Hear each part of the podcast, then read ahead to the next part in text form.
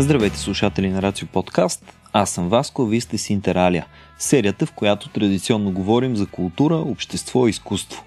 Ако сте редовни слушатели на канала, сигурно сте обърнали внимание на картинката и вече знаете, че днешният епизод е малко по-специален, защото е част от Рацио ДНК, видеопоредица, чието гласове приютяваме и тук. Темата на този епизод е едно от най-любимите ми неща изобщо, настолните игри, а пък на гости ни е Никола Петров, един от малкото успешни български дизайнери. С него обсъждаме това как се вписват настолните игри в културата ни и какви интересни и полезни техни приложения можем да забележим в живота около нас. Ако харесвате това, което правим, ударете ни едно рамо на RACIO.BG support. Приятно слушане! Здравей, Никола! А, повечето хора най-вероятно не те познават толкова добре, колкото аз те познавам от последните 10 на години. Затова, може би би било подобаващо в началото да кажеш няколко думи за себе си. И понеже ще говорим не за настолни игри, може би как изобщо започна за теб цялата тази история с игрите. Казвам се Никола Петров и съм професионален гейм дизайнер. Създавам игри. А, това с игрите започна при мен от много ранна възраст, може би от 6 годишен. А, имах, имах компютър вкъщи, което тогава много деца Ех, е, да, на 6 години. Да, да, да. На 486 с черно-бял монитор. И нещо ме привличаше много в това и още тогава подхождах така...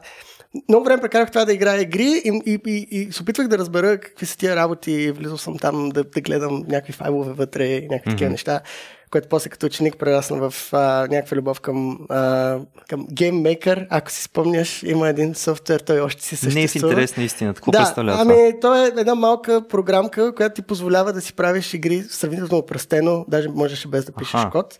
А, и горе-долу по това време открих Magic the Gathering, голямата игра на карти, а, която ме накара да науча английски всъщност. А, Чрез Magic the Gathering? Абсолютно, това Вау, е. Да, окей. първата, а, първата книга, която прочетох на английски с речника дума по дума, беше правилата на Magic the Gathering. А, и в един момент всъщност установих, някак си осъзнах това, че игрите не са нещо готино, дето баща ти ти го носи и го, и го играеш вкъщи, а е нещо, което някой го е създал. И някак си осъзнах, че можеш да, да го правиш това и започнах още като ученик да си правя мои игри. А, след това записах право, оттам се познавам, разбира се, с теб. И от Завърших клубовете за настолни игри. Точно Нека да така, отбележим точно едновременно от двете. А, но преди да успя да си завърша правото, вече също имах работа в гейм индустрията и, и така, в един момент осъзнах, че правенето на игри е професия, е нещо, което хората го, го правят, мислят го и го действат. И почнах аз да го правя и се насочих абсолютно на там. В момента съм а, така об- обсебен от това. С По, по цял ден си мисля за правенето на игри. Това работя в, в, в свободното време правя други игри и така. Тоест на теб и хобито, и професионалният ти живот, всичко това е белязано Така е, да. на практика за винаги от 6 годишен от игрите, от игрането. Да, малко драматично звучи, ама да, така се получава. Еми не, това е супер. Аз ако можех е, да си избера от кога да се влюбя в игрите, сигурно бих си изкефил повече, ако беше от 6 годишен. При мен много по-късно дойде всичко това. Аз пък живеех далече от моите приятели и много често родителите ми ми подаряваха настолни игри. Така започна пък моя път в настолните игри, които нямаше с кого да игра, защото никой не искаше да идва на гости толкова далеч. Те просто се трупаха, трупаха, трупаха и в мен се трупаше едно желание да ги играят игри, но може би за първи път наистина започнах да играя повече настолни игри, точно с Yu-Gi-Oh! и Magic the Gathering, когато съм бил 12-13 годишен, доста по-късно. Два пъти на възрастта, на която при теб се е появило това играене на практика. Е, освен нали видеоигрите в компютърните клубове, които вече май не съществуват никъде. Има, в София има един-два, още съществуват, но да, са странни, странни места. са. Жестоко. Добре, всъщност ти а, правиш не настолни игри, правиш видеоигри Мгм, като Да. професия. А, да, професионално аз съм гейм дизайнер в а, компания име Snapshot Games, а, където правим видеоигри. Тоест аз правя компютърна игра а, като по цял ден на работа и се занимавам с а, настолни игри от преди това а, имам една издадена иг- игра, Краят на бардовете, която е на пазара, в момента работя по друга. И а, това е сравнително типично. А, за съжаление, много хора, които се занимават с настолни игри, mm-hmm. дизайнери, специално дизайнери на настолни игри, а, обикновено работят и нещо друго. А, защото за, за да економически, за да, за да се осмисли това, трябва да правиш по няколко игри годишно, което е огромно количество работа. Но аз имам късмет да имам работа, която също е свързана с гейм дизайн и всъщност гейм дизайна на видеоигри и на настолни игри са изключително сходни. Аз много често говоря за тях общо или просто прехвърлям от едното в другото, защото принципите са много сходни, въпреки че крайният продукт очевидно е много, много различен. М- колко сходни? Добре, можете да направиш едно сравнение, защото аз, например, не разбирам абсолютно нищо от а, дизайн на видеоигри. А, и поне в моя свят си представям, че да, нали, има там а, една и съща основа, на която в крайна сметка математиката не се променя. Дали ще бъде mm. игра, която играем на маста или игра, която играем на компютъра или на PlayStation, горе-долу звучи едно и също, но в процеса на работа няма ли все пак множество разлики? О, да, да, так абсолютно. А, в, в крайна сметка а, и двете са игри, което са преживявания. Когато правиш игра, ти се опитваш да дадеш нещо на играчите си, mm-hmm. някакъв свят, някаква система и да им кажеш, ето това е една загадка или това е нещо забавно, това е нещо, което искам да направите и ти трябва да го създадеш под формата на, на тази система, която си има ни граници, нещата са вътре в играта, случват само в нея, това са правилата на играта, нали? имаме ни е, ограничения. И всъщност mm-hmm. това не е много различно. Дали ще кажеш ми, натисни тук нали, на екрана тези неща и ще се случи нещо, или премести тези компоненти по масата. В крайна сметка имаме една система, с която някакви хора а, си взаимодействат. А, също така, игрите имат нали, страшно много психология, имат страшно много математика и това не се променя много между двете, въпреки че обикновено цифричките в компютърните игри са много по-големи, защото тогава ги, ги смята компютър. Има кой да ни ги сметне, да. Да. А, има една голяма, много голяма разлика в преживяването, чисто като играчи. Mm-hmm. И това е нещо, което ние предвиждаме, когато, когато работим по дизайна. И то е, че компютъра може да ти каже, не можеш да кликнеш тук и просто тогава не става нищо. А, тоест компютърните игри сами си ограничават системите и си следят mm-hmm. правилата, докато в една настолна игра, ако реша да преместя нещо, аз физически го мести, то вече е там Uh, и настолните игри разчитат изцяло на играча, ако е сам, защото ти знаеш за това, да, но uh, как ти си играл като дете сам uh, настолни игри, да. така всъщност uh, има революция на соло игрите в момента. Възрастни хора дават пари, за да играят и да си раздадат ни карти на масата и се забавляват много с това. А, но дали ще има един играч или ще има група от играчи, което mm-hmm. е типичният пример, а, всъщност групата сама трябва да си налага правилата и трябва да кажеш, ми това не може да го направиш. Нали? Тук тази карта не може да я сложиш тук, защото е втори ход или нещо. Да, също и на живо можеш да обърнеш маста и да прецакаш цялото Точно нещо. Така, да. Има ако навлезем малко в философия, Пернарцец, един философ казва, нали, че игрането на игри е преодоляването на ненужни препятствия. Mm-hmm. И метафората там обикновено е каква е целта на шах. Целта на шах е да вземеш царя на другия играч. Ми аз мога да ти взема царя. Но това не прави игра на шах, нали? Това прави аз взех един предмет от масата. Когато играем шах, ние се съгласяваме, че има едни дълги правила, кончета трябва да ходят на гъй чак тогава да стигнат до царя. И това нещо е системата, която е направена от не, дизайнерите на шах, които те са много хора. Да, т.е. сме вътре все пак някаква обществена наука. Имаме един обществен договор, който е на маста ние да спазваме определени правила, които хипотетично можем да нарушаваме. Точно както в обществото можем да нарушаваме правата на останалите хора. Абсолютно, да. И в компютърните игри, там компютъра е малко по, по, по-настойчив и казва, ами не, това не става. А, но пък а, имаме нали, една огромна друга особеност, която е, че компютърните игри генерално са много по-големи продукции. Mm-hmm. А, много типично е една компютърна игра се разработва от 70-100 човека. Най-скъпите, най-големите са много стотици хора работят по тях. А, докато настолните игри има снимки, ето това е, ние сме една от най-големите фирми на пазара. Това са десетте човека, които създадаха тази игра. А, така че да, а, има, имаме големи разлики в продукцията, имаме големи разлики в а, комуникацията. Но и генерално в настолните игри имаш дизайнера, това е човека, който измисля системата, описва системата, той разработва играта така на хартия, да се каже. Също това си ти. Да, точно така. И, а, и прототипирането е голяма част от работата на дизайнера, т.е. не е само на хартия, ами на mm-hmm. ни грозни работи и лищите, дето драскаме по тях, защото това няма да прави така, ще прави другото. А, след това, обикновено при една настолна игра, това нещо стига до художник, който иллюстрира нещата, графичен дизайнер. А, повечето издатели имат някой, който се казва девелопър, разработчик, mm-hmm. а, който а, за разлика от софтуерната индустрия, където разработчик общо значи програмист, при настолните игри разработчик е всъщност човек, който прави вече тънката математика, той прави баланса на играта, той мисли за маркетингови неща, нали, тази публика, не, германците не обичат насилие, нека да няма танкове, ако ще продаваме тази игра на герман. Това са неща, които се взимат предвид на, на този етап. И след това това нещо отива в печатница, където има супер много инженерство и технични неща.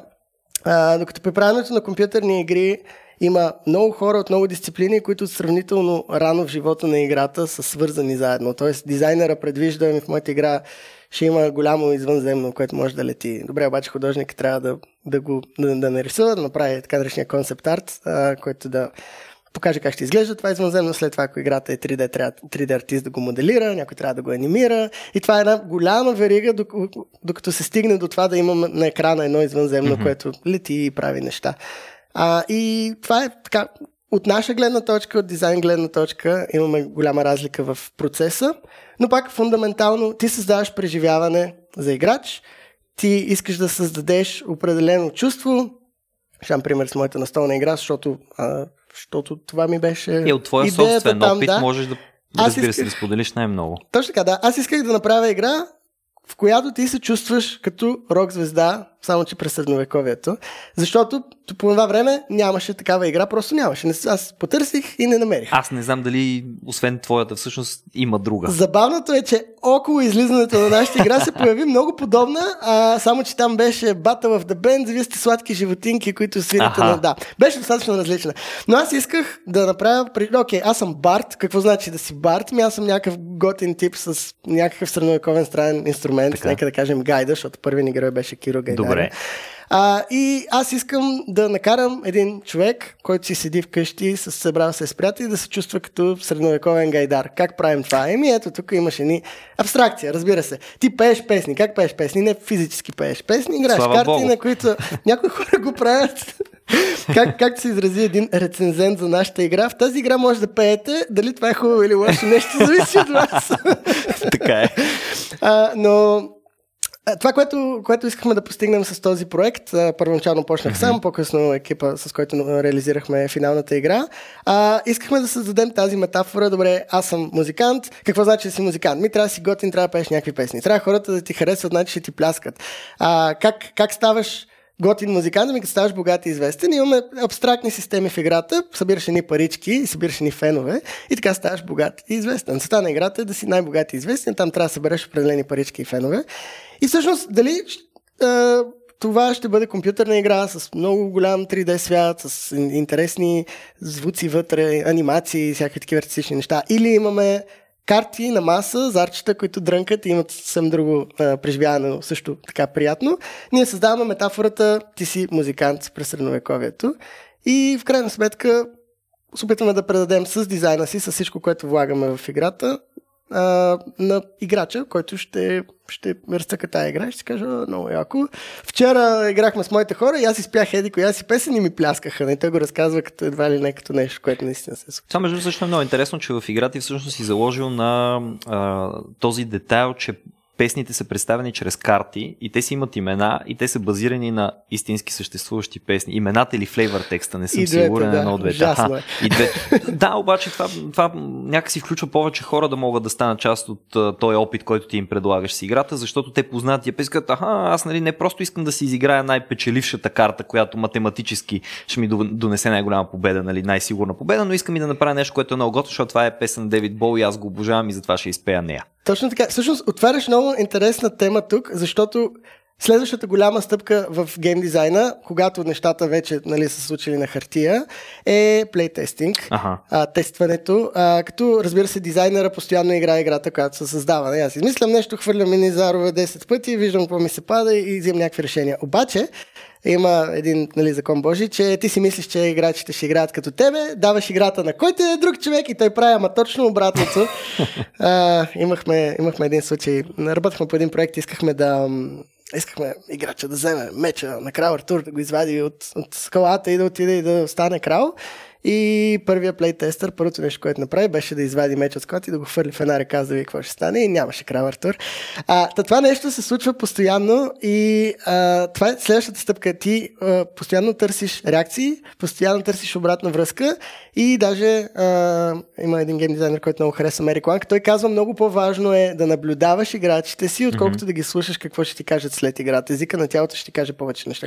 Къде е объркан играча, къде е развълнуван тези неща. А това как става? Защото хората са много различни. Някой ще бъде развълнуван за едно нещо, друг за друго. Някой ще каже тази механика, която си използва или тази карта, която си е написал по този начин, много ми харесва. Друг ще каже, това ми е безинтересно и всъщност ти трябва някакси да отсееш все пак и да се съобразиш с някакво мнение. Своето мнение ли ползваш като критерий, мнозинството от хора, с които плей тестваш или общо взето как работи това с обратната връзка? А, да, значи интересно е, защото получаваш много обратна връзка а, много често тя си противоречи и това е просто защото хората са различни mm. и им харесват различни неща и търсят различни неща.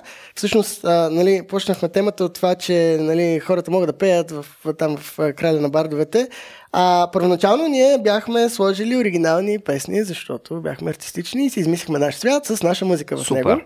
И решихме като майтап да сложим една карта, която се казваше Камарена. И какво става? Отиваме на, на един фестивал а, в, в Германия, Есен Шпил, големия фестивал за настолни игри в Европа и много непознати хора а, започват да играят нашата игра. И са такова, mm-hmm. какво се прави, не, чуваме зарчета, чуваме шляпа на къс, че е, камера! След това някой други, след малко се чува друга маса, е, камера, ни бяхме открихме нещо без да искаме. А, и всъщност а, получихме много, много красноречива обратна връзка, че хората искат да имат апизми по картите, които да могат да си пеят и крещят. И в последствие всички карти всъщност отворихме а, билборд, там топ 40 песни на всички времена Аха. и просто се вдъхновихме, така да го кажа. А, но, но да, повечето, повечето карти са легално различни, но вдъхновени от истински песни.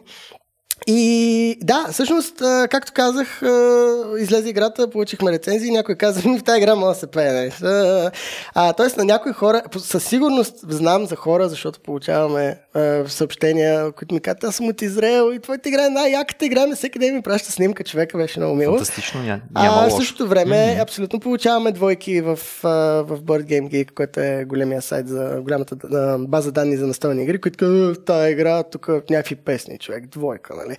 А, тоест, не можеш да угодиш на всеки. Аз а, лично вярвам, че е, това е хубаво, защото ако играта ти е предвидена за определено преживяване, за определена аудитория, за определени хора, тези хора много ще си скефят на твоята mm-hmm. игра, а на другите хора не можеш да им, да им угодиш. Ще, ще получаваш двойки в, в какъвто и продукт да правиш. Освен ако не направиш един много безопасен, много така общ продукт за всички, когато ще получаваш петиции и шестици. Който обаче звучи като да бъде безкрайно безинтересен, защото в крайна сметка ти ако съобразиш абсолютно всяка възможност и включиш, първо това ще бъде много трудно за създаване, изобщо като опит, като игра.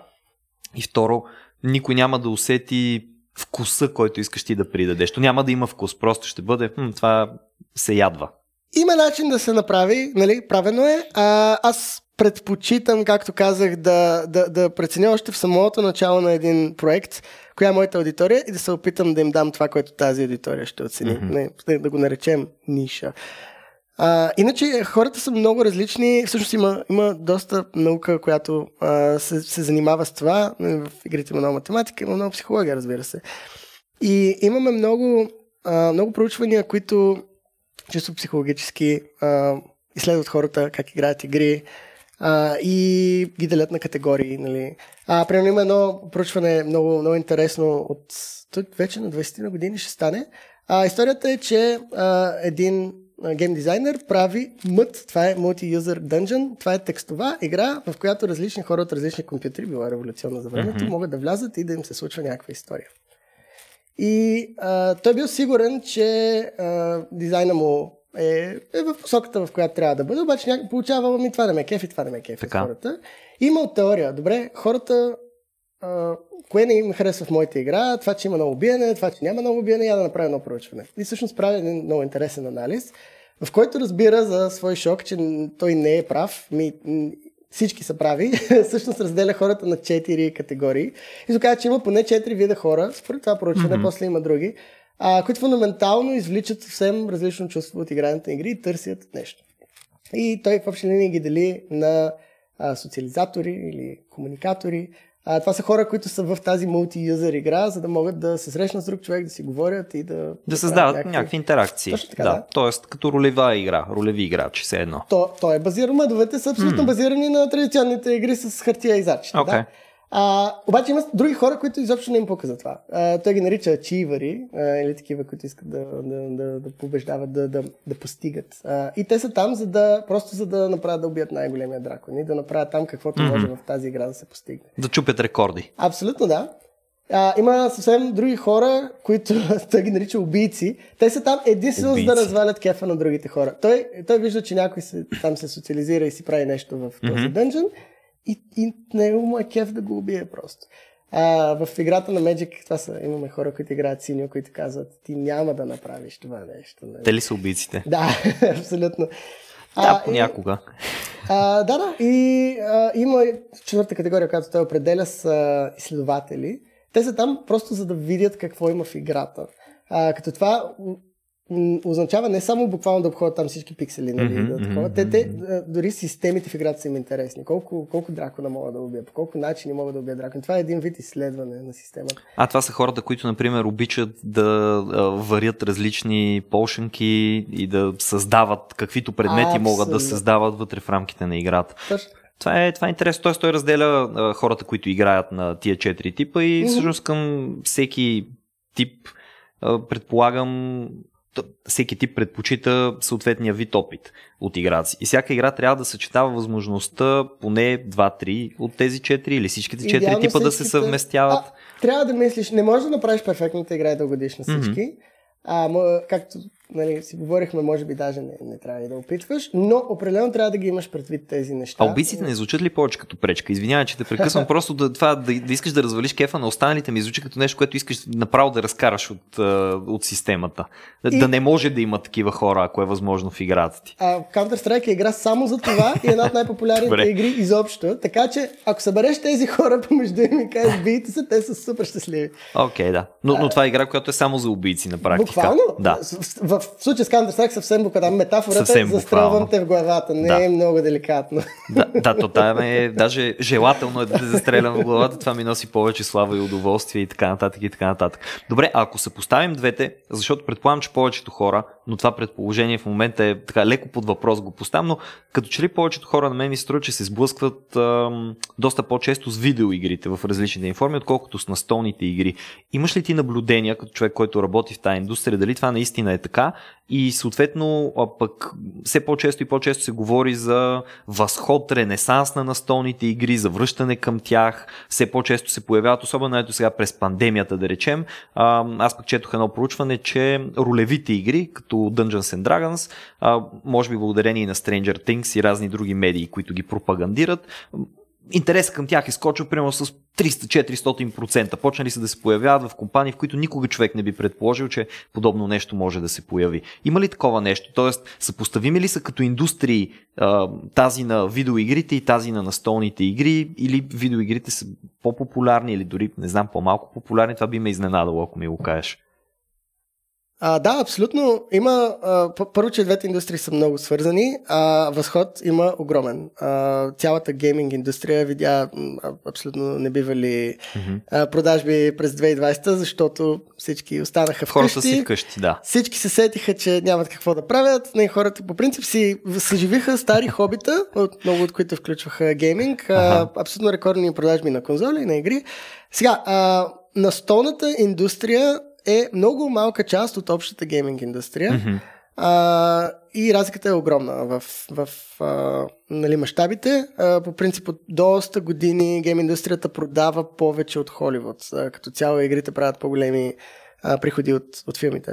А настолните игри преживяват абсолютен ренесанс. Всъщност а, започнахме разговора с това, че се запознахме в университет, играхме игри. Горе-долу тогава наистина вече се засилваха нещата. А, хората преоткриха налоговите забавления. Имаше един феномен стоя нали, в офис на компютър по цял ден. Искам да отида с приятели да, да подсъкаме нещо на маста, да се видим, mm. да пием една бира, който обича бира. И а, това нещо не е спирало. а, като пак Краля на бардовете излезе а, края на 2019 година. Само на събитието, на което излезе играта, имаше 1400 нови заглавия. А, и това е едно събитие в годината, вярно най-голямото, но а, американския еквивалент GenCon също толкова mm-hmm. игри излизат. Имаме платформи като Kickstarter за краудфандинг, където хората просто хвърлят пари по екрана и, и след финансират... няколко години си ги получават. А, да, няколко... Може би. Не, получават ги. А, но да, да, 2020 пък е там какви проблеми създаде. Но искам да кажа, че имаме много силна а, култура около това хоби и определено настойните игри доста се популяризираха. Спомена Stranger Things, абсолютно. А имаме шоуто всъщност като Critical Role, които са само за Dungeons and Dragons, mm-hmm. които буквално са конвертирали, конвертирали милиони хора към, към хобито, защото те са много талантлив екип, те са, а, те са актьори. Между другото, от видеогейм индустрията, Матю Мърсър е voice артист, който звучава разни герои в Warcraft, например. Да. А, и той казва, ето сега ще играем Dungeons and Dragons. Вие сте го чу... Всеки е чувал Dungeons and Dragons от поп културата, нали? Като бяхме деца в Декстър, имаше там D&D, а, в, а, в извънземното, нали? В IT има сцена с Dungeons and Dragons. Хората mm-hmm. са чували, че има такова нещо. Знаят, че го играят тия, дето четат фентазите, нали? Някои от тях имат мечове вкъщи. Това са абсолютни нали, клишета и стереотипи, които просто не са верни вече, защото в момента е готино да играеш Dungeons and Dragons. Също в момента готината мацка в класа е чувала и се интересува за тия неща. И а, Critical Role получиха официална света, в който играят, получи официална книга в Dungeons and Dragons, защото да принесаха много за това нещо. А, така че да, имаме, имаме доста Uh, направо си е революция. Все повече хора го правят и слава богу, все повече хора вече виждат, че първо това не е нещо, нали, асоциално седиш на компютър mm-hmm. и си губиш времето. А, много хора видяха че нали, не, не е като монополи. Нали. Получаваме до ден днешен въпрос, а това като монополи е, не бе човек, не е като монополи. Но а... като не се сърди човече, нали така? Абсолютно едно едно. Шаха ма там с задачата. Малко по-сложен. А, хората са отворени много към, към идеята, в много, в много групи, нали, поне някой mm-hmm. е играл, някоя партия играе или нали, знае за какво става въпрос. А, хубавото на настолните игри, според мен е, че а, изобщо като хоби, а, то а, корените му са в семейството и всъщност те са, те са социално и, и семейно занимание в много случаи. А, така че а, нали, виждаме включително повече жени, виждаме хора на, на, на по-голяма възраст, които имат силен интерес към настолните игри. А, като компютърните игри, въобще видеоигрите, защото конзолите и телефоните mm-hmm. нали, не са никак малка част. А, там просто една стрелка, която сочи нагоре. Виждаме повече игри всяка година, повече бюджети, виждаме големи холивудски актьори, които идват да, да участват в, в игри.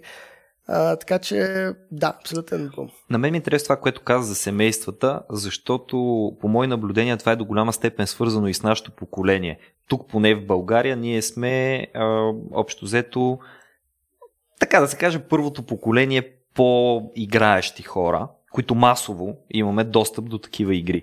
И всъщност много от нас занесоха игри на родителите си. Аз не съм опитвал с моите родители, те не проявяват абсолютно никакъв интерес. Може би един или два пъти сме пробвали, даже им хареса, но малко по-плахо подхождат. Но все по-често и по-често пък чувам истории за други наши връзници, които редовно играят с родителите си, в групите в интернет търсят игри, които да могат да играят с по-възрастни хора. В същото време пък и точно нашето поколение вече има деца, които някои от тия деца са на по 5, 6, 7 години дори. И се играе повече и с самите деца. И това, което на мен ми е направило впечатление е, че ако едно време наистина а, загубеняци, нърдове, да, там гийкове и както искаш ги наречи в училище бяха ти, които играеха такива игри, в момента може би почти няма а, млад човек на възраст между, да речем, 16 и 25, който да не е играл поне няколко пъти различни настолни игри. Като го питаш дали играе настолни игри, той да каже да, харесвам и ще изброи няколко заглавия, които са нали, много популярни. Там еквивалента, модерен еквивалент на Монополи не се сърди човече. А, но ги играят всъщност. И даже а, Сашо, когато ти познаваш, а, беше разказал за една история как а, се запознал с едни хора и те казали, не, ние съвсем скоро сме в хобито, играем а, нали, само няколко игри вкъщи, Dixit, която е една от най-популярните лека игра с асоциации, а, кодови имена, която също е по по-лекичка игра, така парти с асоциации и Root, която е една от доста по-тежките асиметрични игри, скъпа играе, стотина лева мисля, че струва нещо такова Абсолютно. и изисква сериозно да се посветиш на това да научиш правилата и за да почнеш да я играеш. Май и нивото на, на трудност на игрите е, някакси не че пада, просто са по-достъпни, дори по-трудните игри ги играят повече. Интересни са. Да, ме, Светия грал в нашата работа като дизайнери е елегантност. Нали? Тази малко мистична концепция. Какво е нещо елегантно? Ами, като го видиш, знаеш, че е елегантно. Това е точно как да, как да сложиш дълбочина в играта, как да дадеш много опции, как да дадеш много избори, които са смислени избори, без абсолютно да изсипаш една кофа правила върху човека, било то в, пак в компютърна или настолна игра. И а, тъй като много, много се развива нашата работа, ние много си комуникираме помежду си, като, като цяло все, все по-добри дизайни излизат.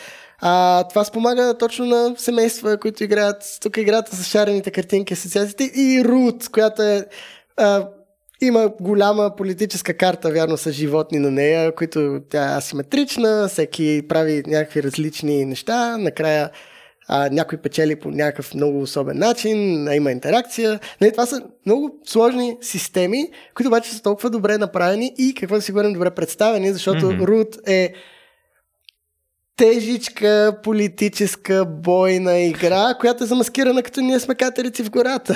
Да, но стратегизираш, имаш тактика, която от ход на ход се променя. Сериозна игра, нали? Не е абсолютно. шах, не е да. го, но е сериозна игра. Да, не е да, нещо, абсолютно. което е така между две ръки, деца вика да седнеш и да разцъкаш за 5 минути. И наистина, просто поздравления на, на екипа, който, който постигна това, нали? Рут, Рут си е направо постижение. А, но а, да, това го, това го виждаме много и е чудесно, че, както спомена, а, малки деца се, а, се учат на това, а, използват мозъчетата, възрастни хора също се включват. А, имаме имаме много а, примери за да, хора, които играят с, с дядо. Особено играта на български, която, слава богу, все повече настолни игри, хубави, смислени настолни игри се превеждат на български и са широко достъпни. А, хората имат какво да играят. И тя и науката е там, нали? Имаме изследвания, че възрастни хора, които играят на столни игри, а, всъщност а, имат по-добра памет. А, и се намира корелация между това, защото тренирането на мозъка е изключително важно и това е нещо, което а, стимулира мозъка, стимулира мислене, стратегизиране, всички тези неща, докато го представя като нещо забавно. Има някаква метафора, нали, ние сме тук войници на бойното поле, и един човек се кефи, докато го прави това нещо. Да, всъщност аз четох едно проучване точно за възрастни хора а, на възраст между 70 и 80 години, които в продължение на а, тези 10 години, през 3 години са ги събирали и са им правили един и същи тест за интелигентност. Един и същи като трудност, нали? не буквално един и същи, но един и същи като сложност. И също така при интервюто са им задавали въпроса а, колко често играят на столни игри. Интересното в това проучване е, че голяма част от тях са казали, че играят всеки ден или поне няколко пъти в седмицата. Поне една, да речем, четвърт от тия хора, които са участвали, са такива хора. И се оказва, че колкото повече играят на столни игри, толкова по-фокусирани са, толкова по-са, така да се каже, съкъла си, толкова по-добра е паметта им, както ти отбеляза. Изобщо явно има все пак някакво значение. Държи мозъка зает, развива го и а, въпреки това обаче психологията не е, не е единственото нещо, което ни интересува, когато става дума за настолни игри. Даже а, изобщо когато говорим за дизайн на игри, предполагам, че математиката а, взима връх. И а, едно от конкретно, защото ако трябва да говорим за математиката в игрите, нали, това е един цял отделен, много, много дълъг разговор. Знаеш, аз също любителски се занимавам с дизайн на игри, т.е. ръчкам, пробвам разни неща. Обаче конкретно ми е интересно какво мислиш по темата за а, симетричните и асиметричните игри. Защото едно време нали, имаше един период, в който игрите бяха, а, ето тази игра е симетрична, тя е честна, всеки играч влиза с равни шансове, да, някой започва пръв, има една компенсация за останалите, която се намира намира вътре в света на тази игра. Системно, примерно, втория ще започне с една паричка повече, третия с един ресурс и една паричка повече и така нататък. Докато сега като че ли асиметричните игри започнаха да взимат така връх дори в интереса на хората. Това, за хората, които всъщност не знаят какво са асиметрични игри, може би е хубаво да кажем и какво представляват те. А, да, точно както името подсказва, а, правилата не са точно еднакви за всички играчи. А, пример за асиметрична игра е, има цял жанр а, One vs. Many един срещу много. а, което, например, четирима души са в екип, а, те са някакви герои там или нещо, и един е огромен дракон, и всъщност дракон има различни атаки, mm-hmm. различно отношение към играта. А, имаме игри, като, защото вече споменахме Root Айде, нали, почнали сме. Но там е, ние сме една гора, в гората има някакви а, различни животински култури а, и те играят много различно една от друга. Нали? Едните са някакви търговци и те се опитват да намират ресурси, другите са войници, те отиват да, да бият другите животни, трети са някакви култисти, които имат някакви религиозни странни неща, които правят, но а, те фундаменталните правила на играта са едни и същи, но а, има толкова много нюанси между а, ресурсите, с които играчите борят по време на игра, че всъщност преживяванията им са доста различни и те имат различен път към победа. И често казвам, нямам статистики колко са популярни и колко са по-популярни, но със сигурност жанра се развива. Аз пак го давам на това, че просто ние наистина като, като индустрия се научаваме да правим все по-добри игри. Mm-hmm. А, това, че излизат хиляди, хиляди, хиляди игри всяка година си е голям фактор, нали? Виждаме кое работи и кое не е много бързо. И да, аз, аз лично много харесвам асиметрични игри. Те а, не са лесни за правене. има много тънкости при тях, но наистина има нещо много задоволяващо в това да си направиш твоето нещо в тази игра и да постигнеш победа с него. А, така че сигурно съм много, много интересно нещо. А, в... Тоест по-трудно се правят, но опита, който носят пък е, е доста по-персонализиран. О, да, абсолютно. Ами, има, има много повече движещи се части в една симетрична игра, които трябва да бъдат балансирани. Това е нещо, което не, май, май само зачекнахме преди малко, което също е цял разговор, може би, но баланса в игрите е mm-hmm. от, огромна, от огромна важност и голяма част от работата ни като дизайнери е да постигнем нали, баланс. А, какво значи това? Просто а, равенство на опциите на шансовете на играчите да спечелят. А и в една симетрична игра баланс е изключително важен, защото а, ти а, правиш крави в твоята ферма, аз а, съм войник и ти горя сламата, не знам, измислям си, но как, как двамата се забавляваме, как двамата постигаме победа, нали? Трябва, трябва, да се, трябва да се внимава много за това. Да, и това, което според мен е много интересно е, че всъщност ние, макар да играем по различен начин, както казваш ти, по различни правила, всъщност ние играем една и съща игра, защото а, има една опасност, а, която се създава такъв асиметричен опит, всеки да играе своята си игра, да не е свързан с останалите играчи. А пък според мен от най- хубавите неща в настолните игри е това, че вие всъщност се събирате заедно, за да играете заедно. Иначе може да се наредите на 4 отделни маси и всеки да си реди пасианса. Но това би ли било интересно? Едва ли би било толкова интересно. Усмихвам се, защото имаме жанра на така наречените немски игри или европейски игри. А германският народ си умира да прави точно това, което, което ти описа. А, има, да, а, нали, ние се шегуваме с това, но mm-hmm. то, първо, че си е културна особеност при германците, които са абсолютно най-влиятелният пазар в настойните игри в Европа. А, но той цял жанр и много хора се наслаждават на, а, на така наречените немски игри, които са с минимална конфронтация, с минимално биткаджийство, нали, те, те не обичат и те mm-hmm. обикновено са економически игри. Там а, обикновено създаваш някакъв економически модел, окей, аз ще построя тия сгради, те ще ми носят тия ресурси, тия ресурси аз ще ги вложа за да направя нещо. И всъщност а, в много от тези игри а, хората, всеки си има неговата дъщица, на която си реди нещата. Всички играме най-същата игра, Възможно е да си прехвърляме ресурси. Сега mm-hmm. предполагам, че доста хора, които слушат подкаста, поне са чували за Катан. Там е, там е това. Разменяме си ресурси, за да, за да си постигнем целите. А, и има някаква интеракция, която в някои игри наистина е минимална. А, но накрая всички броим точки, един е с най-новото точки той печели. И има една огромна аудитория, на която това е любимото нещо и това са игрите за тях. А, аз и ти че определено сме в другата категория, които ние пък обичаме интеракция, конфронтация. Както си каза, аз също съм, аз съм съгласен, да речем, че е въпрос на лично предпочитание, но аз, аз съм на, абсолютно на мнението, че ако сме седнали около тая маса, ми да си говорим там да се бием нещо, да правим нещо заедно, вместо да всеки да си реди неговия пасианс. А, и това до голяма степен обяснява популярността на кооперативните игри, а, като нали, пандемия е една такава. А, там всъщност играчите седят около масата и заедно решават един и същи проблем. Тогава играчите играят срещу играта. А, и това е изключително задоволяващо и приятно чувство за много хора. Те, те, те просто много се кефят да седнат, да измислят нещо като група и да кажат ние спечелихме. Да, също кооперативните игри, защото ние като че ли подминахме тази тема и не се спряхме на нея, като цяло игрите развиват доста умения. И кооперативните игри със сигурност са тези, които се фокусират около работата в екип, нещо, което в модерното общество е изключително важно, общо взето каквото и да работиш, се работиш в някакъв екип. Абе, направо си е най-важното, да, комуникацията е, е изключително важно умение, буквално за която и да е сфера.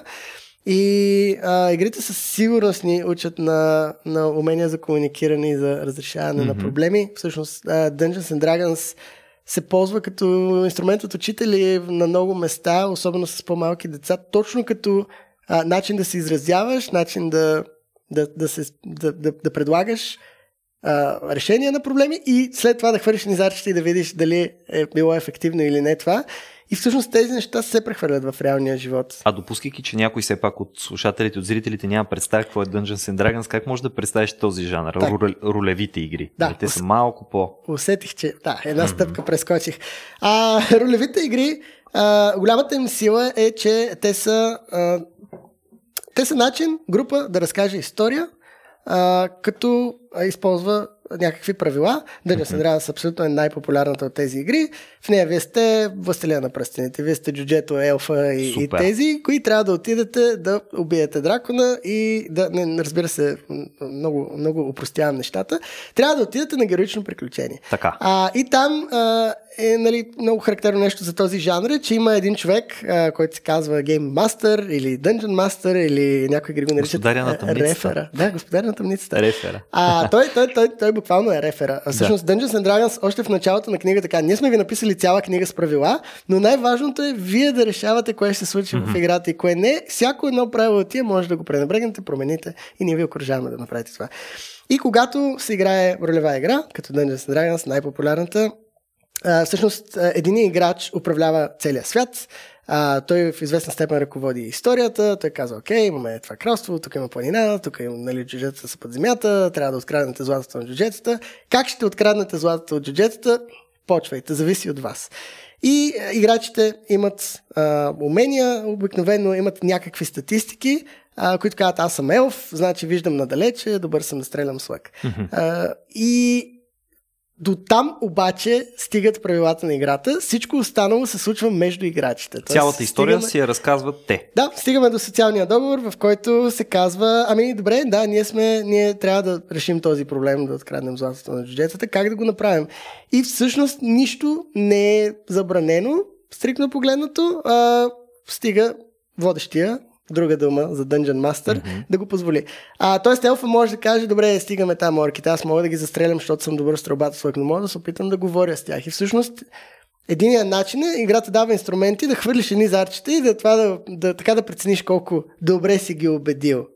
Но хората, които играят често играта, обикновено предпочитат другия метод, който буквално ами дай да си говорим с тия орки. Ето аз сега съм елф и ще кажа нещо. Водещия разиграва ролята на орките и казва ми орка ти отговаря еди какво си. Някой път даже директно пряка реч.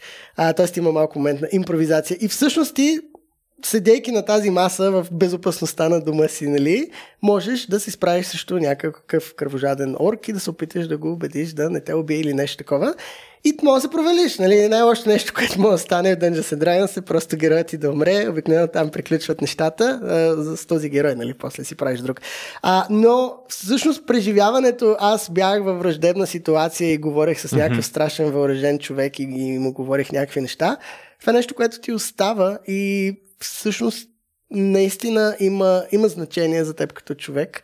Има хора, които стават по-социални по този начин, има хора, които превъзмогват проблеми с комуникация по този начин. Особено при малки деца много, много помага.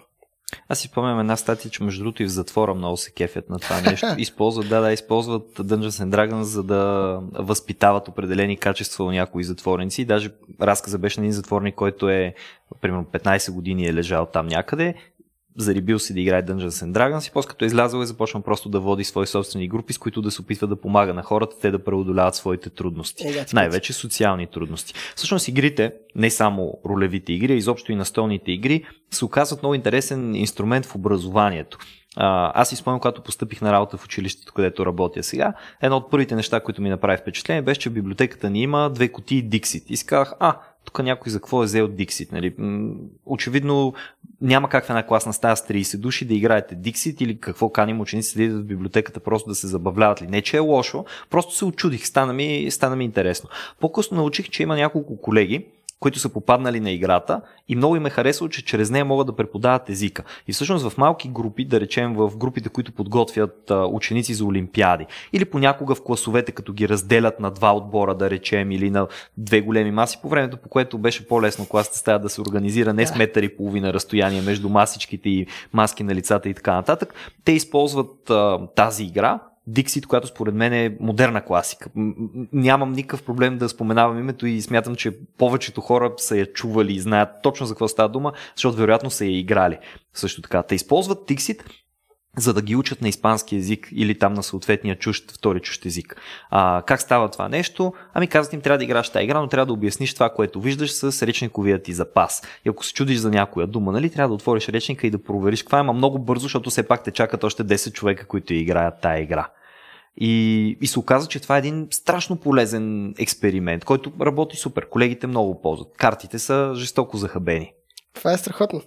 Ми, Duolingo, бе, дето е толкова популярен ап, нали, а, той е игра, той е, той е абсолютно геймифицирано. Там е, има, си, има си много а, механики вътре, които са много типични за, за, за, за традиционни игри. Нали? Направи си там, влизай всеки ден, получаваш там. Да, това е най- най-досадната игра, която ти праща да, имейли да, всеки ден. Здравей, надолу много му липсваш. да. Моля те, върни се. А, да, но геймификацията всъщност, както ага. да, геймификейшн, а, то, това е а, много, много силен инструмент, който се ползва за, за много така, истински неща в света, включително за образование. Uh, някои, някои корпорации обичат uh, геймификация, за да правят примерно тренингите си по-приятни mm-hmm. или дори за, да, за някаква лоялност от клиентите, нали, отключи тук тия точки, с тия точки ще, ще дигаш някакви неща. Това всъщност са концепции, които започват игрите и се прехвърлят в uh, съвсем неигрови аспекти, нали, някакви големи магазини или, разбира се, образователната система. А, естествено, знаеш, че а, не може просто да експериментираме с образованието, нали? Ня, е. Няма как да хвърлим едни деца и да видим какво ще стане.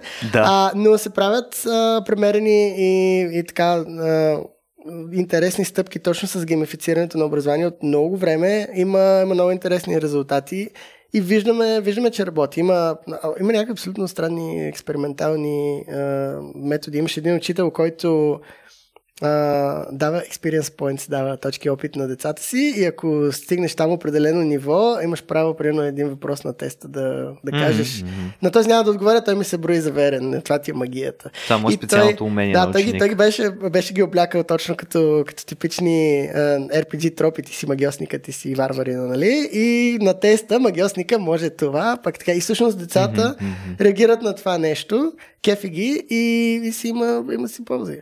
А, така че, да, прави се такова нещо. Може да се използва. Също аз съм много щастлив, че съществуват игри, защото преподавам философия. В интерес на истината в моя час е, така, предмета просто позволява до голяма степен да се разиграват и ролеви ситуации, да се използват подобен тип игри. Аз сещам за в началото на пандемията имаше един учител, който пък беше използвал видеоигра, беше използвал новия Half-Life, а, за да показва на децата как се решават уравнения.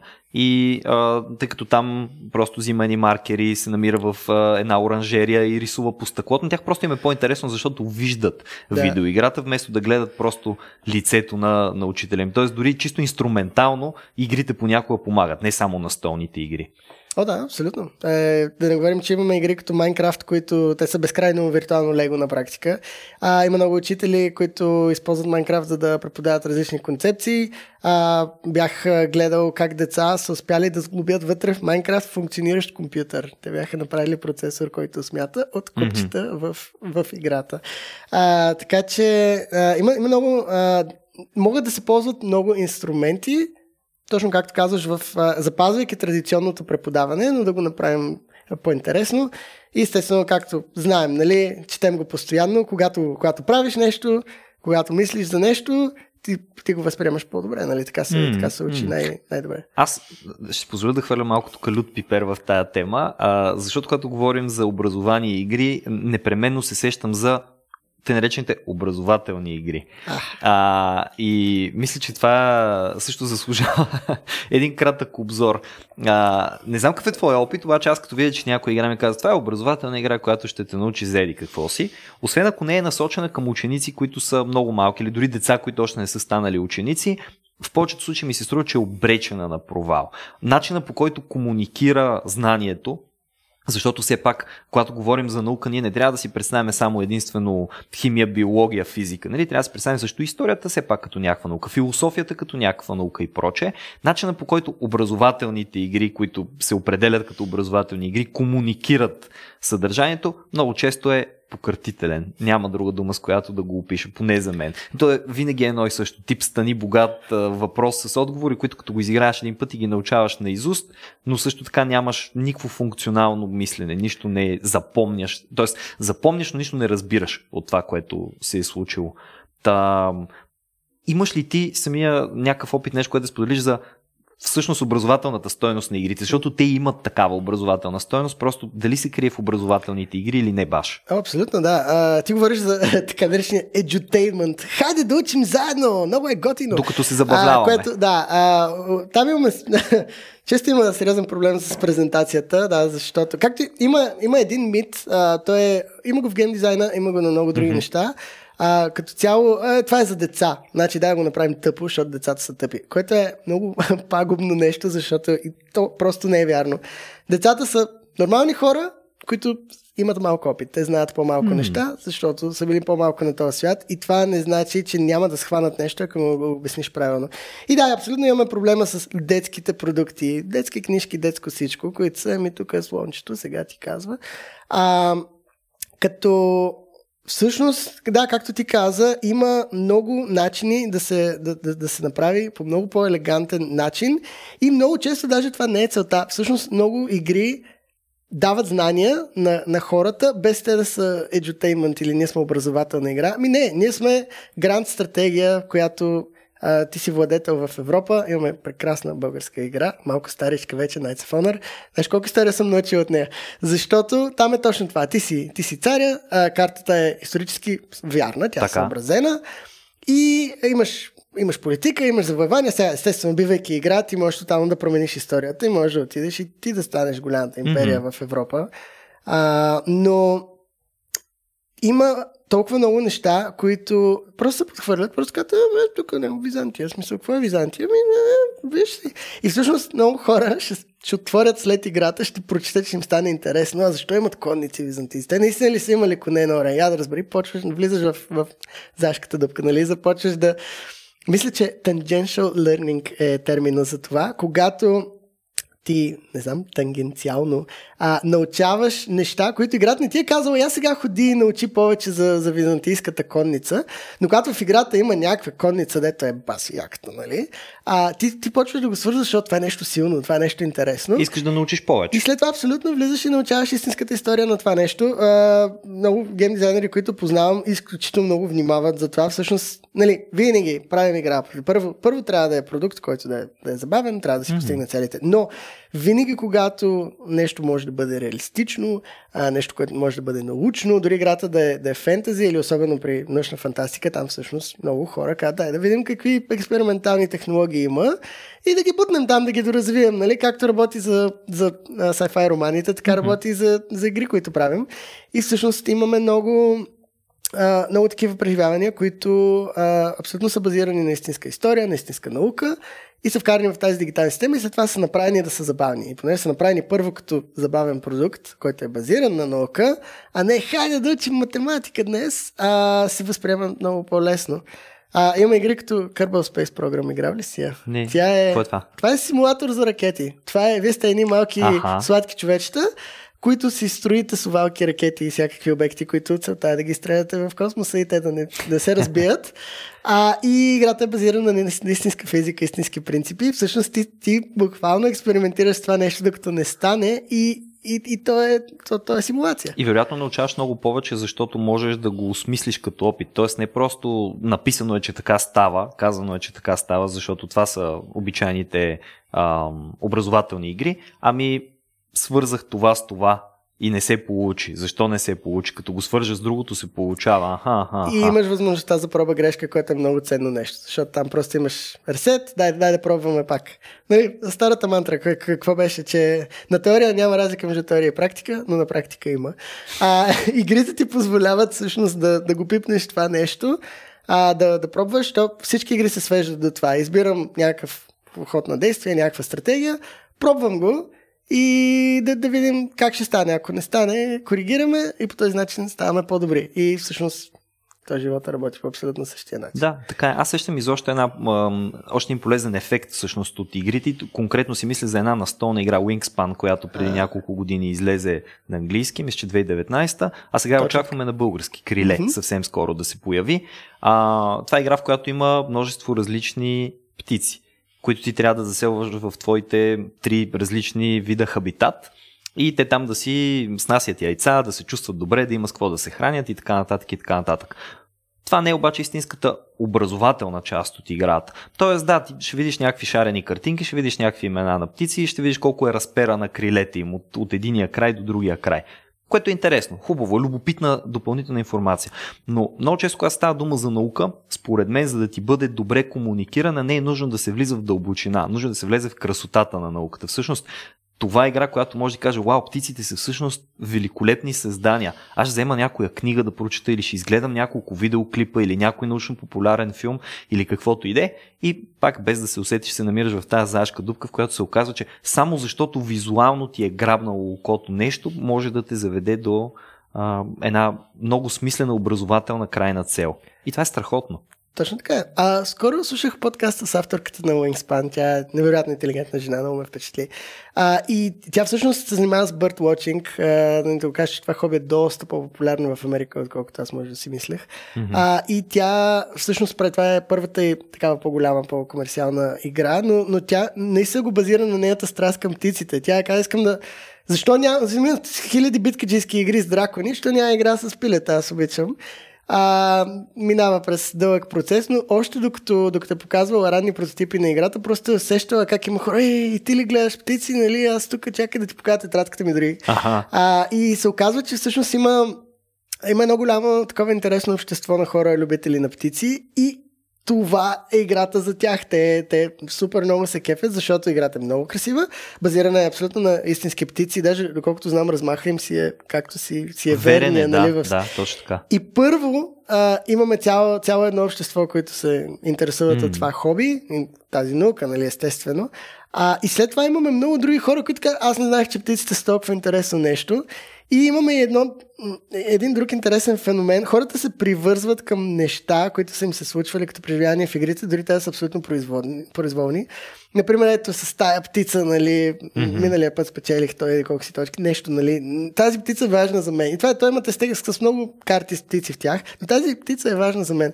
И ти почваш да имаш сантимент към тази птица в реалния живот и когато ще отидеш да прочетеш за нея, както кажеш, или ще видиш природата и ще кажеш, а, я гледай жерав, нали? Жеровите, знаеш ли, че те за тях еди какво си? Което е супер. Това е начин да научаваш, без да целиш да научаваш непременно. Точно това е. В смисъл, не отричам еджутеймента, когато се... имаме примери да, е, да е направен добре и да е така хората да искат да си взаимодействат mm. с това или да енгейджват, казано на български. Но а, наистина успешни, успешния а, начин да се направи такова нещо е когато самия автор има страст към това и когато тази страст успее да я, да я прехвърли, точно запазвайки тази абстрактност и все пак този фън фактор, друг български израз ще кажа, но а, забавлението остава в играта, но и науката е така леко периферно е там. Ако искаш, ще, ще, ще влезеш в този свят, ще научиш неща. А ти май да не искаш, пак ще влезеш. Аз се сещам, сетих се за един забавен коментар, мисля, че беше точно под а, обявлението, че ще имаме играта на български. Някой беше написал, много ми харесва играта, нали? играем я многократно, така и така.